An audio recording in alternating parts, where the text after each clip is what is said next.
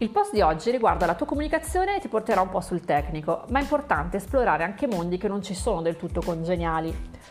Premetto che per questo episodio ho chiesto la consulenza del SEO specialist Marco Zilotti, non avrei potuto ovviamente fare tutto da sola. La sigla SEO è l'acronimo che sta per Ottimizzazione per i motori di ricerca. Abbiamo già visto nell'episodio 3 come entrare nelle grazie di Google sia più che fondamentale per il tuo sito e il tuo business. Perché un sito sia ottimizzato e performante è bene rivolgersi ad un professionista che se ne occupi, in fase di costruzione del sito ma anche sul lungo periodo, perché una SEO ben fatta continua ed è monitorata nel tempo. In questo post cercherò di darti alcuni consigli per iniziare a mettere il tuo sito sui binari giusti. Seguire queste regole non porterà automaticamente il tuo sito al primo posto del motore, perché Google è un servizio complesso e spesso ci dimentichiamo che in realtà è un'azienda e come tale persegue utili e non i nostri interessi. Molti sono i fattori che influiscono sul posizionamento, tra gli altri il server, i fattori social, la storia del sito.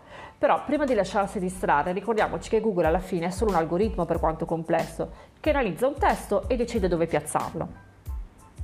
Come abbiamo già avuto modo di dire, ricordati che per posizionarti in maniera posizionata a lungo, sono due cose diverse, non puoi prescindere dalla qualità dei contenuti. Gli algoritmi potranno anche cambiare, ma la qualità e il valore che porterai al lettore resteranno se per qualche motivo Google dovesse penalizzare le tue pagine, i visitatori le condivideranno in modo spontaneo. Andiamo con ordine. Usa una parola chiave per ogni pagina. Ogni pagina o articolo deve avere la sua parola chiave principale, non due, una soltanto. Questo è un concetto fondamentale. Non provare mai a scrivere un testo per posizionarti con più parole chiave. Titolo della pagina e mega tag title. Fai attenzione, il meta tag title è inserito nel codice della pagina ed è quello che vedi nel bordo superiore del browser quando navighi. Il titolo invece è il titolo principale del testo che leggi nella pagina, per esempio title Corsi di cucina a Roma, titolo Il miglior corso di cucina di Roma e provincia. Entrambi devono essere coerenti con il contenuto della pagina, ma non devono essere uguali. Link in entrata. Ne abbiamo già parlato, soprattutto nei settori in cui c'è grande competizione sul web, questo è il fattore che fa la differenza tra chi si posiziona in prima pagina su Google e chi no. In pratica, quanti più siti linkeranno il tuo, più in alto sarai posizionata. In particolare, aiuta tantissimo se il sito che ti linka è considerato autorevole, ossia conosciuto e molto visitato. Se poi il link indirizza ad una pagina specifica con la parola chiave o una sua variante, allora hai fatto bingo.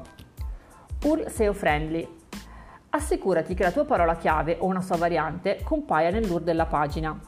L'URL è l'indirizzo della pagina, quel link che condividiamo per segnalare la pagina a qualcuno.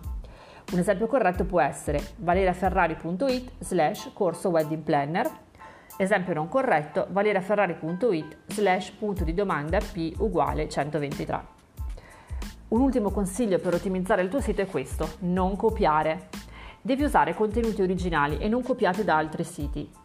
Qualsiasi sia l'argomento che vuoi trattare, affrontalo con nuove parole e crea un testo del tutto nuovo. Puoi verificare l'originalità dei testi utilizzando il sito copyescape.com. Un focus più approfondito sul tema della SEO è previsto il 27 e 28 aprile durante la live class di Webpreneur Academy. Le iscrizioni sono aperte, leggi il programma sul sito.